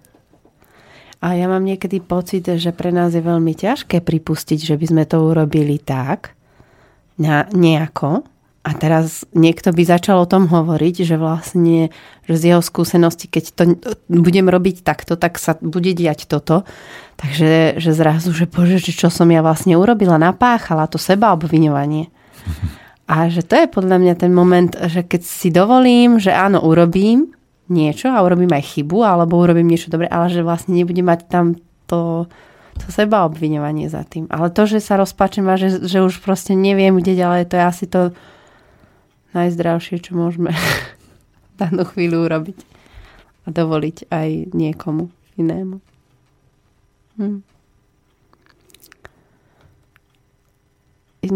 Pred dvoma týždňami som mala rodičovský kruh, na ktorom v zvláštnych okolností boli iba ženy, maminky. Teraz myslíš tvoj podporný, A- nie rodičovské ro- stretnutie, ro- ale podporný kruh rodičov. Tak, podporný kruh s e, rodičov. To si treba tak predstaviť, ako sú podporné kruhy anonimných alkoholikov, Aha. drogovo závislých. Tak u nás v kruh. škole máme podporné kruhy rodičov. pravidelné. A že vlastne, že je naozaj na tých ženách dosť veľa toho, na, na tých mamách. A cítiť, že, že je pre nich ťažké presne pripustiť, že, že buď niečo nevedia, alebo že niečo urobili a v škole sa to robí inak. A nerozumejú tomu, že, že vôbec ako to dieťa, že by mohlo byť v pohode, keď u mami alebo u rodičov sa to deje tak a v škole tak. A že v podstate tie deti sú v tom veľmi flexibilné. Že oni sa pozrú a že aha, keď toto tá mama urobí a je s tým v pohode, bez toho seba obviňovania, to OK. A to isté je vlastne v škole. A že oni nepotrebujú nejaký jednotný šík uh, tej, toho prístupu. To je taký mýtus. No, taká oni položka vlastne- na zozname. Presne, že vlastne oni iba potrebujú, že ten dospelý, ktorý je pri nich, je s tým v pohode, ako to je. A je, že to, čo sa tam deje, je vznútornené a rozhodnuté. Takto. Presne ako ten Nemec. Takto to robím ja.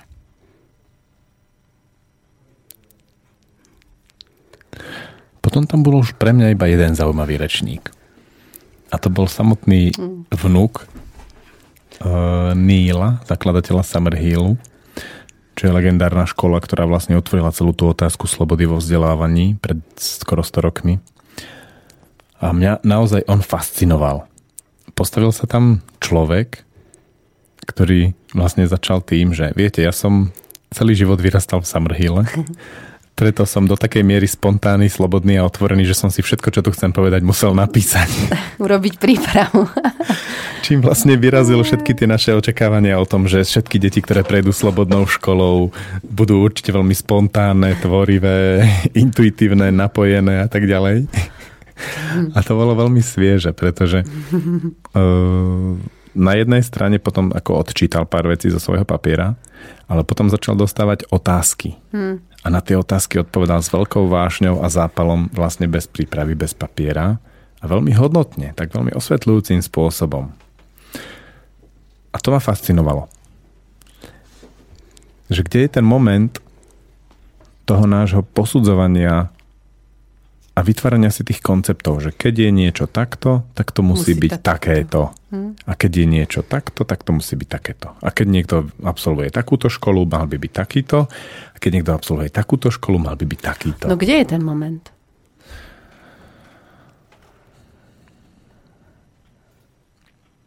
Je pre nás ťažké nemať veci pod kontrolou a nemať veci vo veciach jasno. Pretože jediný človek, kto si dovolí mať vo veciach nejasno a nemusieť ich mať pod kontrolou, je silný muž. Slabý muž potrebuje mať veci pod kontrolou. Lebo je taká slabšia dôvera, že keď ho niečo prekvapí, že si s tým poradí. Hej, to je tá schopnosť učiť sa. Niečo ma prekvapí, ja sa rýchlo zorientujem, naučím sa, vyrovnám sa s tým, urobím to. Žena dokonca aj pri sile si myslím, že toto nedáva, lebo to je mužská úloha, ale čo môže dávať je vyrovnať sa s akoukoľvek situáciou, keď je tam pri nej silný muž. No ale že kde ten moment teda vzniká? Že to potrebujem mať takto? No v tej našej slabosti. Som slabý, necítim, schopn- ne- necítim hej, v tej našej neschopnosti učiť sa. Keď mám schopnosť učiť sa, som si toho vedomý, tak pre mňa nič nie je problém. Vojdem do novej situácie, za pochodu vyrieším problémy, výjdem z nej ako víťaz.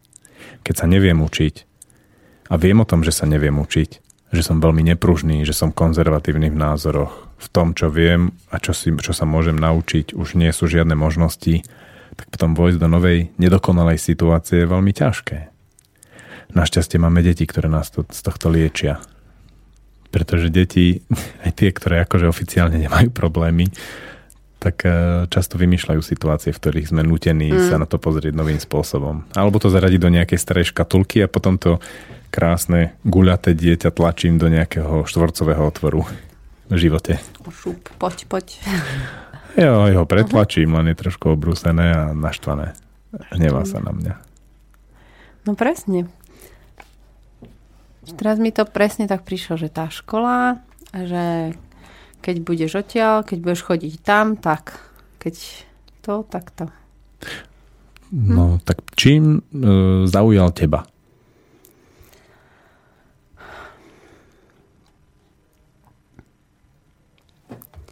Henry Oh, Redhead. Najvýraznejšie tým, že pocítil zmysel toho, čo vlastne dostal v tom Summerhille. A ja neviem, či mám správnu informáciu, ale on údajne odišiel zo Summerhillu a vlastne potom ešte išiel na nejakú inú prácu, ale vrátil sa naspäť učiť tam. A to, ako o tom hovoril, a ako hovoril ako keby aj o tých svojich spolužiakoch alebo o tých deťoch, ktoré prechádzajú tým procesom, tam bolo, že oni vlastne vnímajú, pod, možno nie hneď samozrejme, ale po tých rokoch, že aký to vlastne má zmysel. Mňa fascinuje, keď sa niekto pýta, lebo som videl viac um, ľudí, ktorí odchodili Summerhill alebo podobnú školu a potom sa ich niekto pýtal, že no a čo vám to dalo? A oni sa pozrú s takým výrazom ako, že si retardovaný, to čo kladíš za otázku? Aha. A potom už tak e, sa polučtia a začnú nejak hľadať nejaké tie odpovede. A mne to prípada, takto veľmi podobne reagujú deti, keď oni robia nejakú pre nás nezmyselnú vec, ťapkajú v blate a teraz sa ho spýtaš, a prečo toto robíš? A to dieťa sa na teba pozrie a ty vidíš, že si skončil u toho dieťaťa na najbližšiu polhodinu si pre neho totálny idiot, ktorý nevidí úplne očividnú vec. No a to si predstavujem, že tie deti v tom Summerhille, respektíve tí dospelí, nie predstavujem, to som videl, vlastne majú, že hmm. oni vôbec nepochybujú o zmysle tej Presne. školy. Zatiaľ, čo deti, ktoré chodia do škôl, takto ako u nás, dokonca aj v našej škole, ten zmysel nemajú úplne jasný. Aj u nás v škole cítim, že sú deti hodne lojálne, ale mm. hlavne na druhom stupni tá otázka toho, aký to má zmysel, tam pokulhávame. Ešte určite. Mňa veľmi práve prekvapil a zaujal tým, ako to mal veľmi jasno. Naozaj, ako tam to bolo jasné a vnímal ten zmysel tej školy. A sama sa nad tým oveľa viac e, po tej prednáške zamýšľam, že ako vlastne vytvoriť taký priestor v, tom, v tej škole. Čo je pre mňa veľmi zaujímavé je, že tá škola je internátna. A pre mňa veľmi silno rezonuje to, že ten rodič dovolí tomu všetkému tam prísť. Že naozaj to dieťa, on to, ako to on povedal, že to nie je, že dieťa je šťastné, spokojné a žiari, ale to dieťa tam zažije možno naozaj veľmi ťažké chvíle, že tam pláče, ako on o tom hovoril, že, že proste prejde tými bolestiami, tými ťažkosťami, ale ten rodič to dovolí. A tým, že a on, mne sa páčila už otázka, no ale neodsudzi sa ako ten vzťah rodič-dieťa v 7 rokoch, niektorí tam vlastne dávajú deti v 7 rokoch.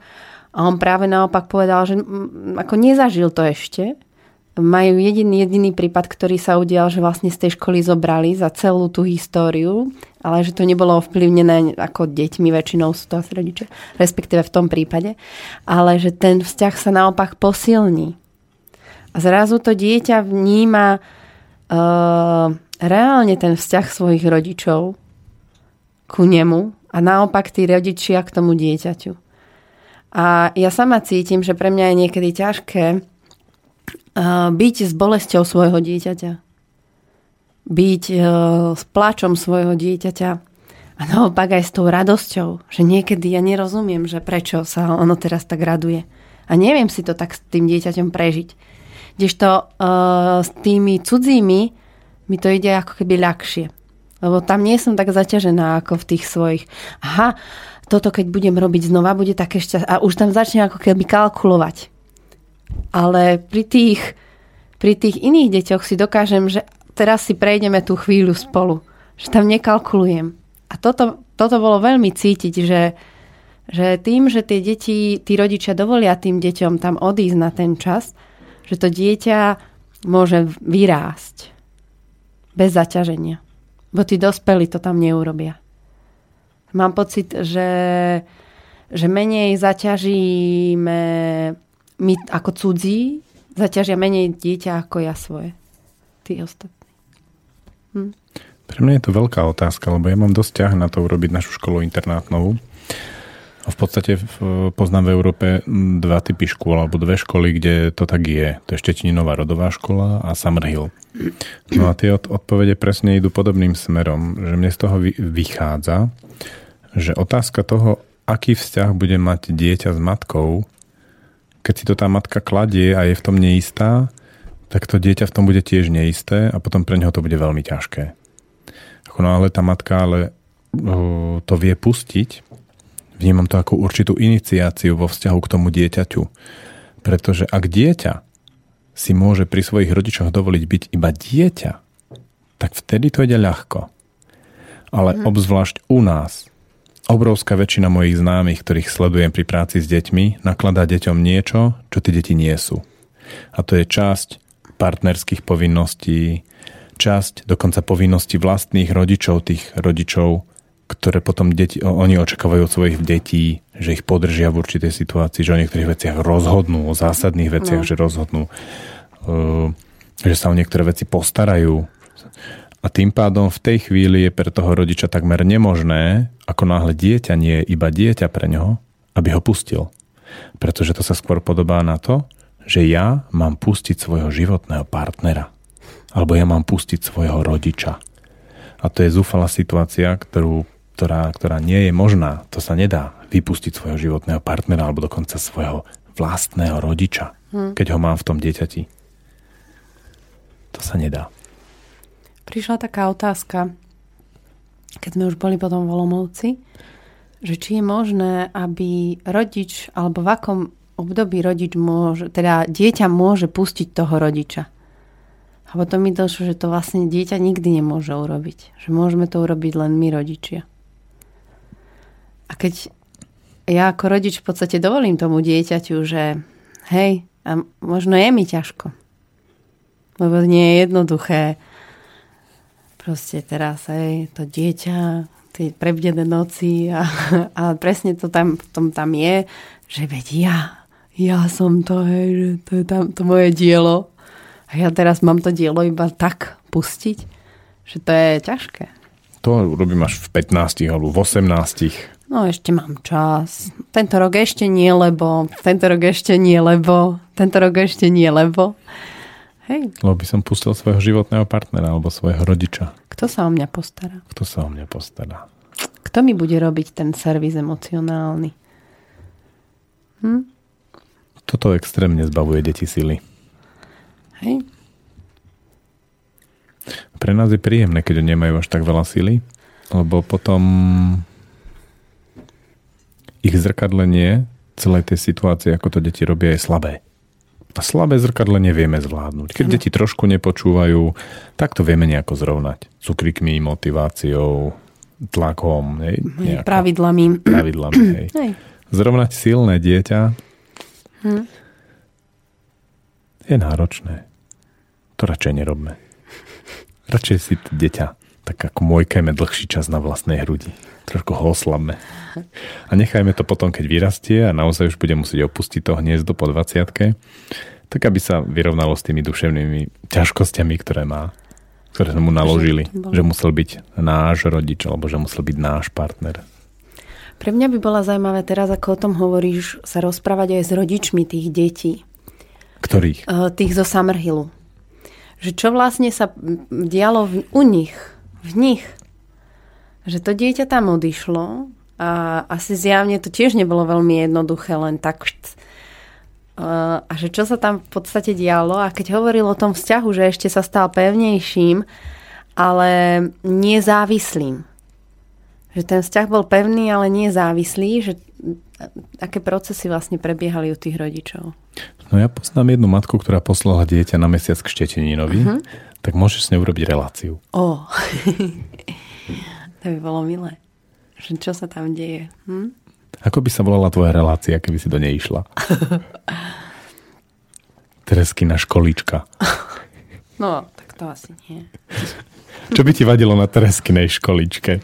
Neviem, ale neznie, Tá ička? neznie mi to.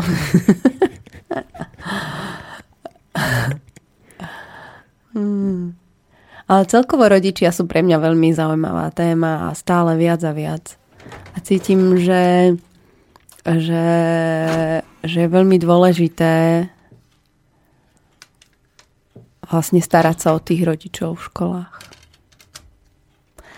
Že doteraz uh, asi dva roky dozadu aj pre mňa bolo vlastne, že ten rodič je nejaký uh, bojovník so mnou. Že on vlastne nechce to isté, čo ja.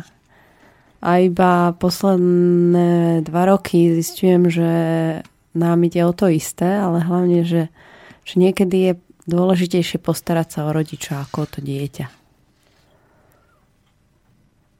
A to by sa mi páčilo. Takže ako sa volá tá tvoja nová relácia? Ako sa postarať o rodiča. A asi potrebujem ešte na to čas. Možno to tak príde samé, vieš. No kto sa prirodzene stará o rodičov? Starí rodičia, nie? Starí rodičia sú tí, nad ktorými rodičia prevezmú uh, ťah v rodine, nie? Takže kto sa potom stará o rodičov, tých, ktorí majú ťah v rodine? No ak to nie sú deti, hej? No, deti určite nie. No, samozrejme. Som sa teraz zamýšľal nad tým archetypom, ktorý máme zažitý, že máme tu nejakých rodičov a máme tu krstných rodičov. A tí krstní rodičia, ich úloha je často vnímaná, že v stredoveku sa dosť umieralo, tak keď umrú rodičia, tak krstný sa postará O deti. o deti. Mhm. Ale mne pripadá, že to je človek, ktorý by sa mohol starať aj o tých rodičov. No mohol. Od boku ich trošku poošetrovať, trošku im tak ako pripomenúť niektoré veci. To áno. A s tým pri, prišla aj jedna vec. E, Pavel Kramer, ktorý ťa vlastne pozval do Olomovca na jeden festival, tak e, on, jeho súčasťou jeho práce je aj mentorovanie učiteľov. A to vo mne silno zaro, zarezonovalo. Že postarať sa aj o tých rodičov, ale aj o tých učiteľov. Hej? Že čo sa stane, keď uh, spustí guľomed učiteľ a čo sa stane, keď spustí guľomed rodič. No. Hej. Urobíš si dielňu na radi s deťmi najbližšom? Na našom vzdelávacom kurze školskom? no, možno až aj dielňu a možno z toho vyjde aj celý nejaký kurz možno. Teraz ako o tom hovorím, tak A teraz, keď sa, na to, te- keď sa na to pozrieš, čo ti vlastne bráni? To Vidno, vidím na tebe, že máš taký ťah. Čo ti bráni? Urobiť to? Aha.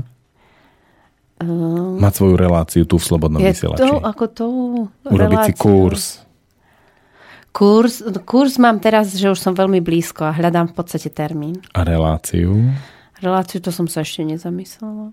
No cítiš sa, cítiš sa hlúpo za tým mikrofónom, keby si tam mala byť sama a vystavať si to sama?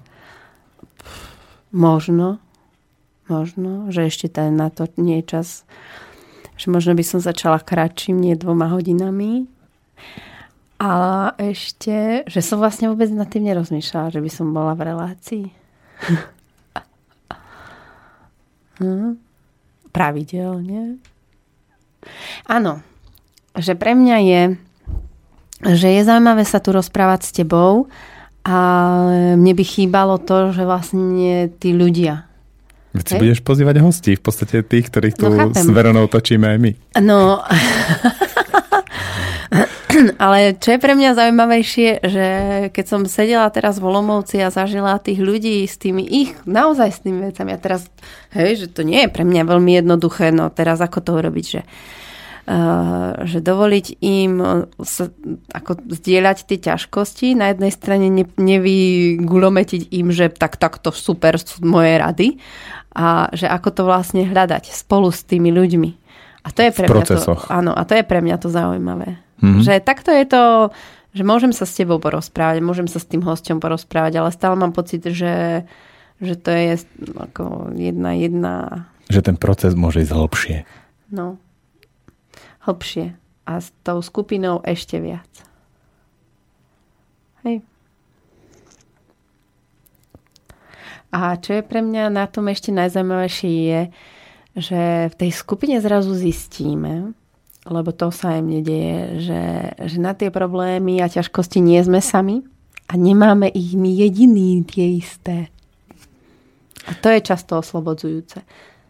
Tam asi nejde len o to zistenie, ale o ten pocit. No tak. Lebo ja tuším, že na tejto planete nie som sám, ale mám ten pocit. Hm. A, má, a tuším, že moje dieťa nie je jediné, ktoré mi robí zle v živote, ale mám ten pocit. A zrazu zažiť pocit, že naozaj aj iní Hm. to majú pocit. Nie, že to viem, ale mám ten pocit. To je nesmierne oslobodzujúce. Úplne. A stačí to povedať. Že tam ani ne... Ja som zažila teraz, že tam ani nemusel prísť nejaký extra hlboký nejaký proces dovnútra, hľadanie a tak ďalej, ale stačilo to povedať. Že To- ja to mám. A tam zrazu pre tou skupinou nie tých ľudí, s ktorými žijem, ale ktorí sú úplne ako keby cudzí pre mňa. A to je ešte silnejšie pre tých. To mi otvára tému, ktorú by som rád po pesničke rozobral. A to je, ako vyzerajú liečivé situácie vlastne s ľuďmi dnes. V intimite. Intimita liečivých situácií. Tam.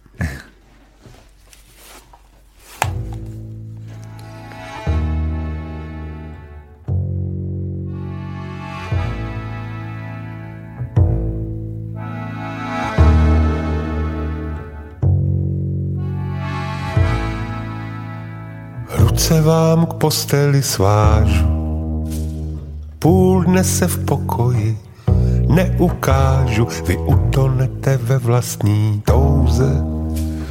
Já potom přijdu a řeknu pouze, líbíte se mi, líbíte, líbíte se mi, líbíte, líbíte se mi, líbíte, líbíte se mi, líbíte, jak jsou pevná ta pouta, Budu sledovat mlčky od pijána z kouta. Vy se budete malinko vzpouzet. Já napiju se vína a řeknu pouze líbíte se mi, líbíte. Líbíte se mi, líbíte. Líbíte se mi, líbíte. Líbíte se mi, líbíte. Kapky potu vytvoří říčku, stékat budou dolů, do dolíčku stírat budu je dlouze. Nad vámi nakloněn řeknu pouze, líbíte se mi, líbíte, líbíte se mi, líbíte, líbíte se mi, líbíte. Líbíte se mi, líbíte, až den se nachýlí k noci. Působit začnou zlé mé moci, lůžko bude místem temných kouzel. A já noční čaroděj řeknu pouze, líbíte se mi, líbíte, líbíte se mi, líbíte. Líbíte se mi, líbíte, líbíte se mi, líbíte, líbíte se mi, líbíte, líbíte se mi, líbíte, líbíte se mi, líbíte, líbíte se mi, líbíte, líbíte se mi, líbíte. Líbíte se mi, líbíte, líbíte se mi, líbíte, líbíte se mi, líbíte.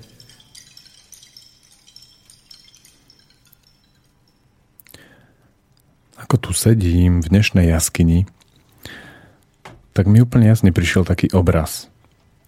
A ten je, že keď chcem niečo zmeniť, tak vôbec nemá zmysel ísť na ulicu a niečo tam vykrikovať alebo písať alebo sa s niekým rozprávať a niekomu vysvetľovať niečo a tlačiť mu.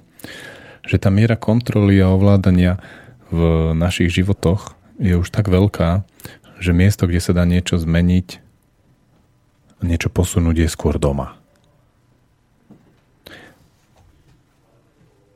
Jednoducho zájsť za svojimi blízkymi a stretávať sa v tých najťažších situáciách s nimi, otvárať tie najťažšie veci a učiť sa tam získavať silu.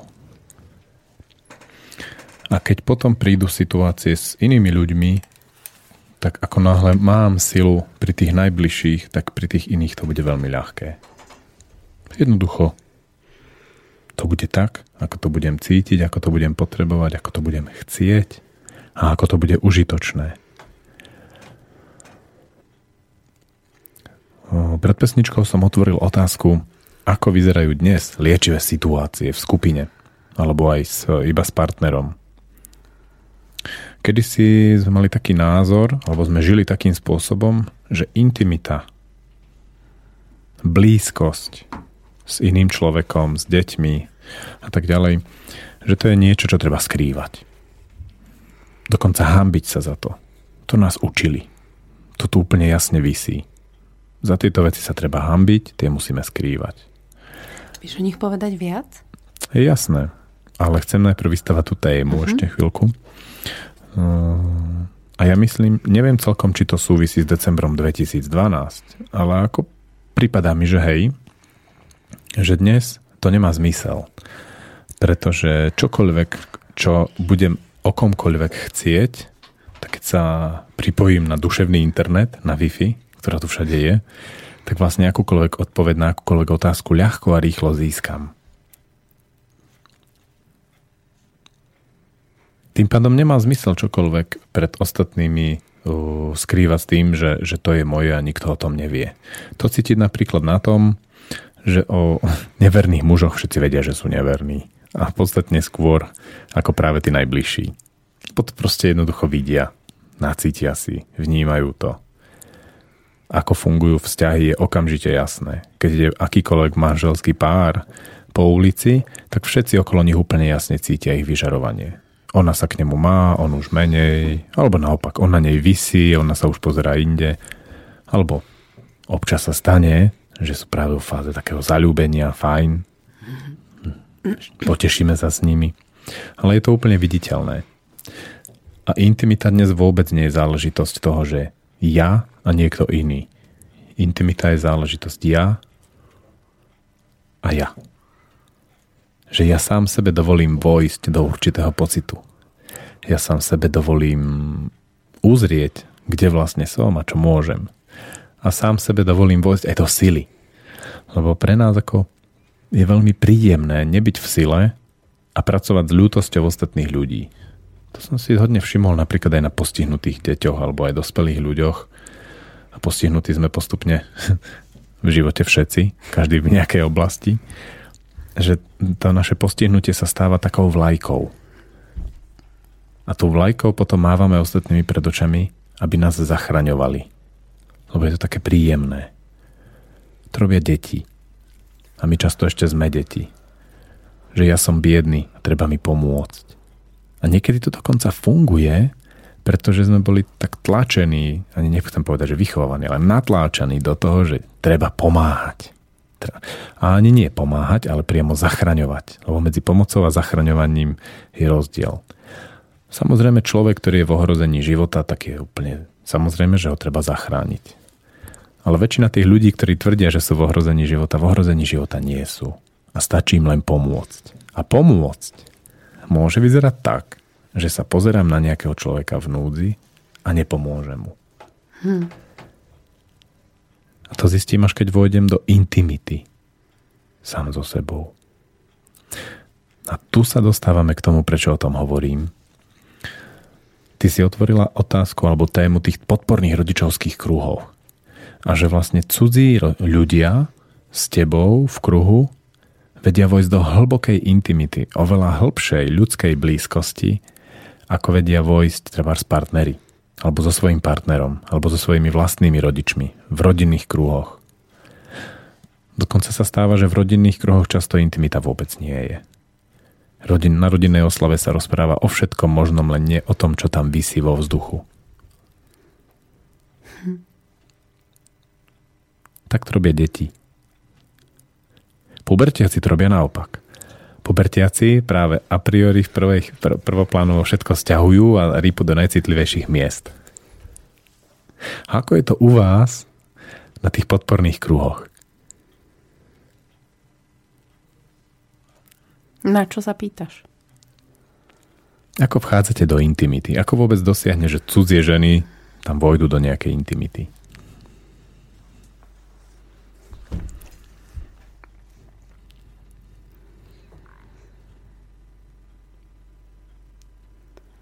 Mám pocit, že vytvorím pocit bezpečia. Ako sa to robí?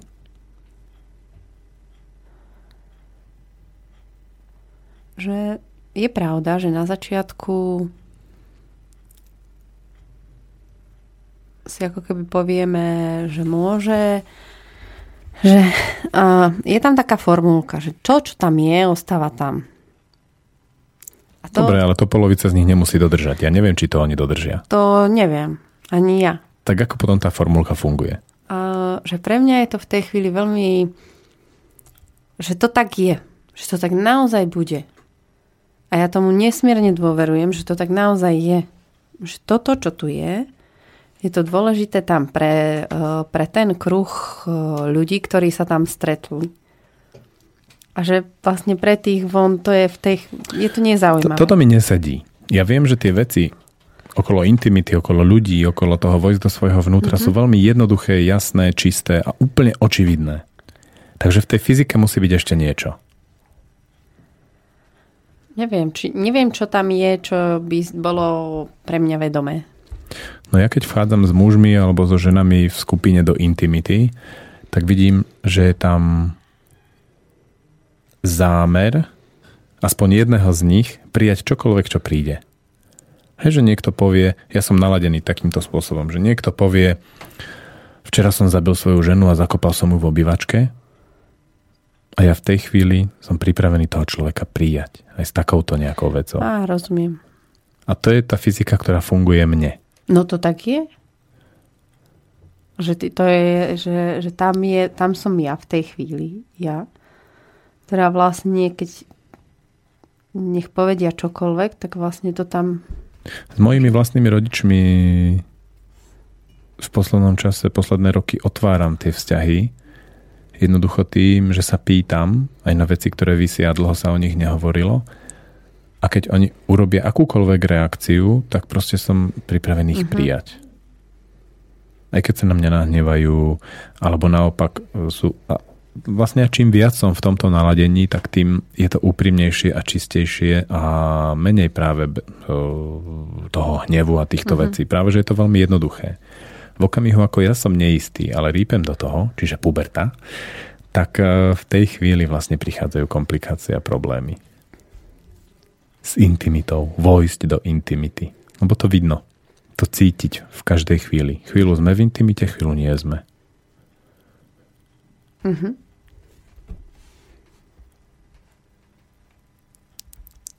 Máš k tomu nejaký postreh?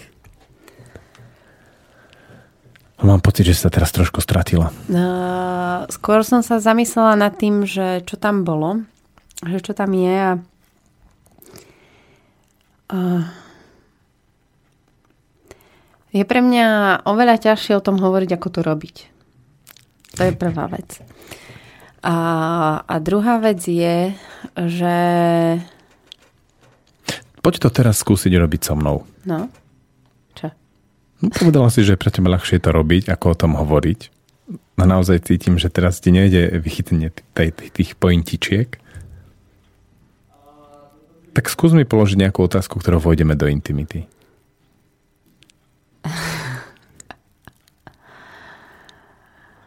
um... Ja som ju tu mala. Predtým, ako si to začal hovoriť, iba, že...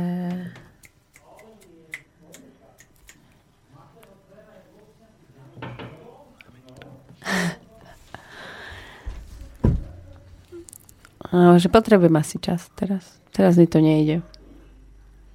Hm. Čo ti hrozí v tejto chvíli? Že mám pocit, že ešte rozmýšľam niekde a ešte som sa nedostala späť.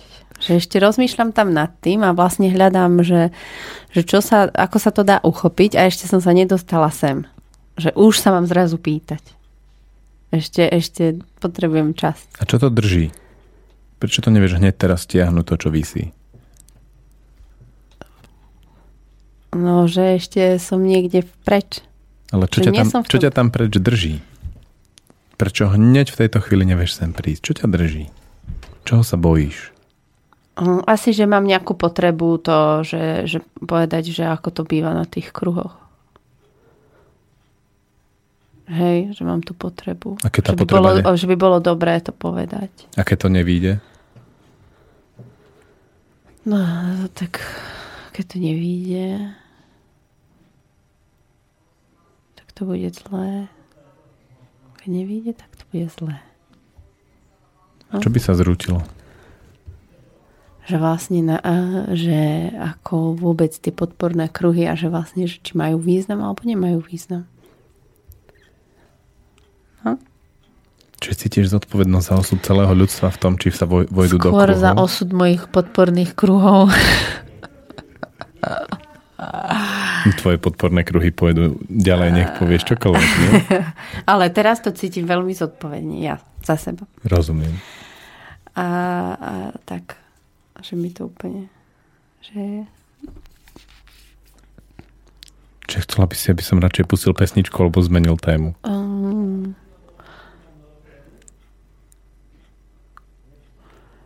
um, možno mi stačí chvíľu dať ten čas, že ja si dovolím, že hej, že proste tak, tak teraz nebude a nevypointujem to. Hotovo.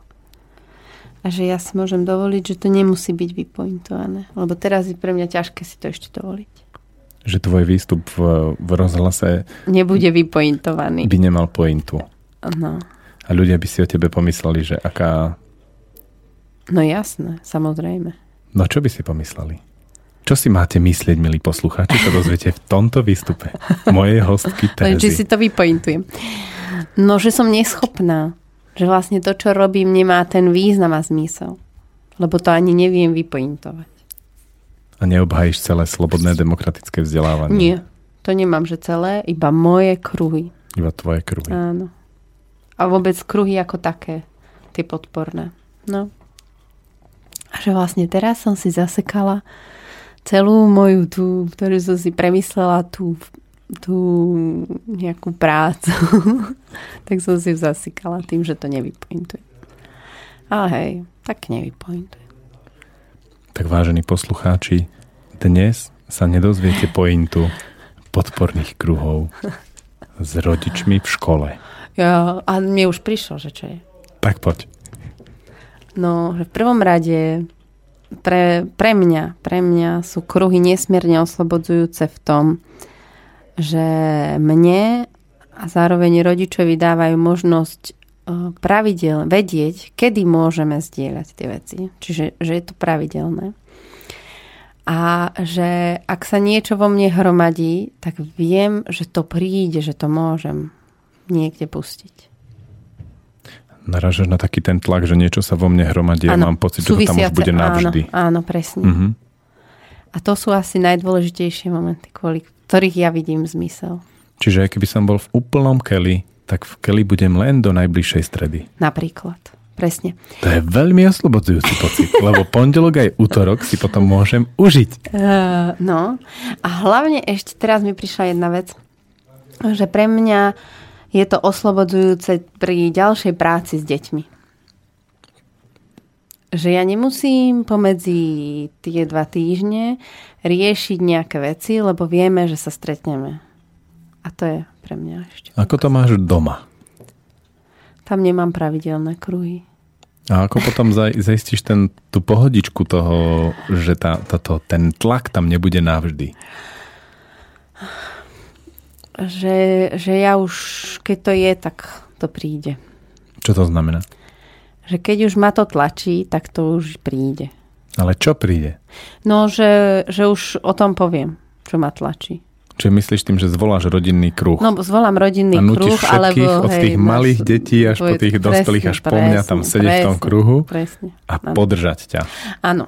Ale to, to ešte je, buď to zvolám ja, alebo čo mne ešte nie vždy ide. A potom si tam tí, ktorí to vidí, že už niečo, že už je tam pretlak niečoho vo mne.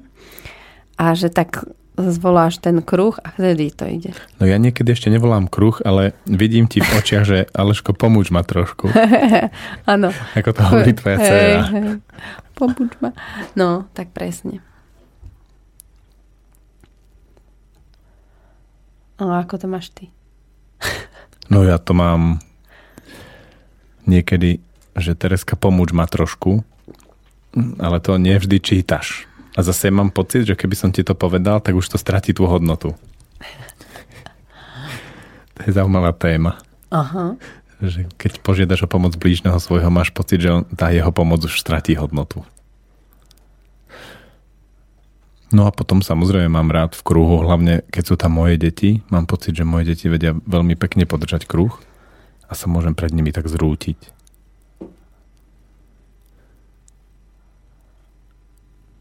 A dovolíš si to A dovolím si to. často. Keď treba. Teraz, si, teraz, som otvr- teraz sa mi vlastne premietlo pár posledných takýchto situácií a uvedomil som si, že preto pri mojich deťoch, lebo tvoje deti si načítavajú teba a mám pocit, že ty často máš také očakávania nejaké, ktoré ma blokujú a držia. A potom aj tvoje deti ako keby prevzali tie očakávania. Ale moje deti to od teba nepreberajú, lebo od macochy deti nepreberajú a tým pádom ja, oni, oni sú takí čistí a sú zvedaví, že čo to z toho fotra vypadne. Hm? To je veľmi zvláštne, lebo tým pádom to ukazuje, že keď sme v situácii, že mám iba svoju ženu a svoje deti a chcem doma zvolať rodinný kruh a žena má trošku očakávania, čo znamená, že ja sa nemôžem až tak uvoľniť, tak je veľmi ťažké v rodinných kruhoch vlastne sa až tak púšťať. Hm. A dovoliť si tú pocitovú hygienu. Tých anonymných alkoholikov. OK. A na to sú tí krstní otcovia, staré mamy a rodinné oslavy. Že ešte predtým, ako vypí, začneme piť alkohol, si spravíme rodinný kruh. Hej. To je Tereska veľká pointa tejto dnešnej relácie. Neviem si predstaviť väčšiu. Terry, Kruhy. na veľkých rodinných oslavách. Obzvlášť teraz, keď budú Vianoce. Detičky, darčeky dostanete až Po kruhu. tak. A to je veľmi pekná situácia, lebo muž ukáže, či vie vymedziť hranice, keď ukáže všetkým, že to myslí vážne, aj keby sa pokariali deti. Hej, lebo čo sa stane? Deti začnú robiť bordel. Začnú ten kruh rušiť, do toho znervoznie žena, lebo deti to vedia urobiť na tú ženu tak úplne. A ten, ten muž tam stojí sám proti žene aj všetkým deťom. Ostatným. Hm. A teraz deti hovoria, ubližuješ maminke. A maminka hovorí, ubližuješ deťom. A teraz tam stojí ten muž proti všetkému tomu ublíženiu a tej krivde, ktorú on pácha na tej rodine.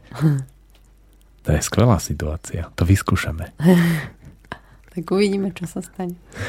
A týmto sa s vami, milí poslucháči, dnes lúčim. Ja, Aleš Štesko. Lúčiš sa aj ty? Lúčim sa aj ja, Tereza. Do počutia. Do počutia.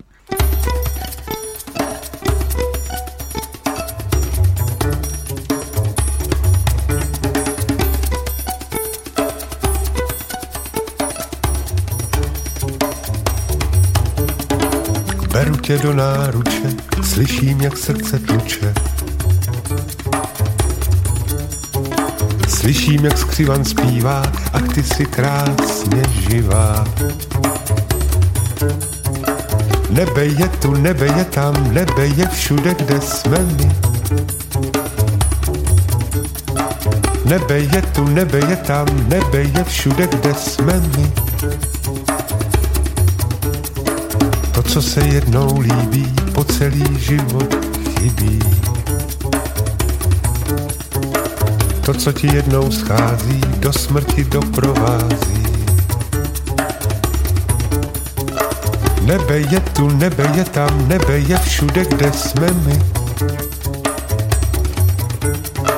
Nebe je tu, nebe je tam, nebe je všude, kde jsme my. Do země zaslíbené se jednou dostaneme. Rukama spletenýma mé vlasy mezi tvýma. Nebe je tu, nebe je tam, nebe je všude, kde jsme my. Nebe je tu, nebe je tam, nebe je všude, kde jsme my. Nebe je tu, nebe je tam, nebe je všude, kde jsme my.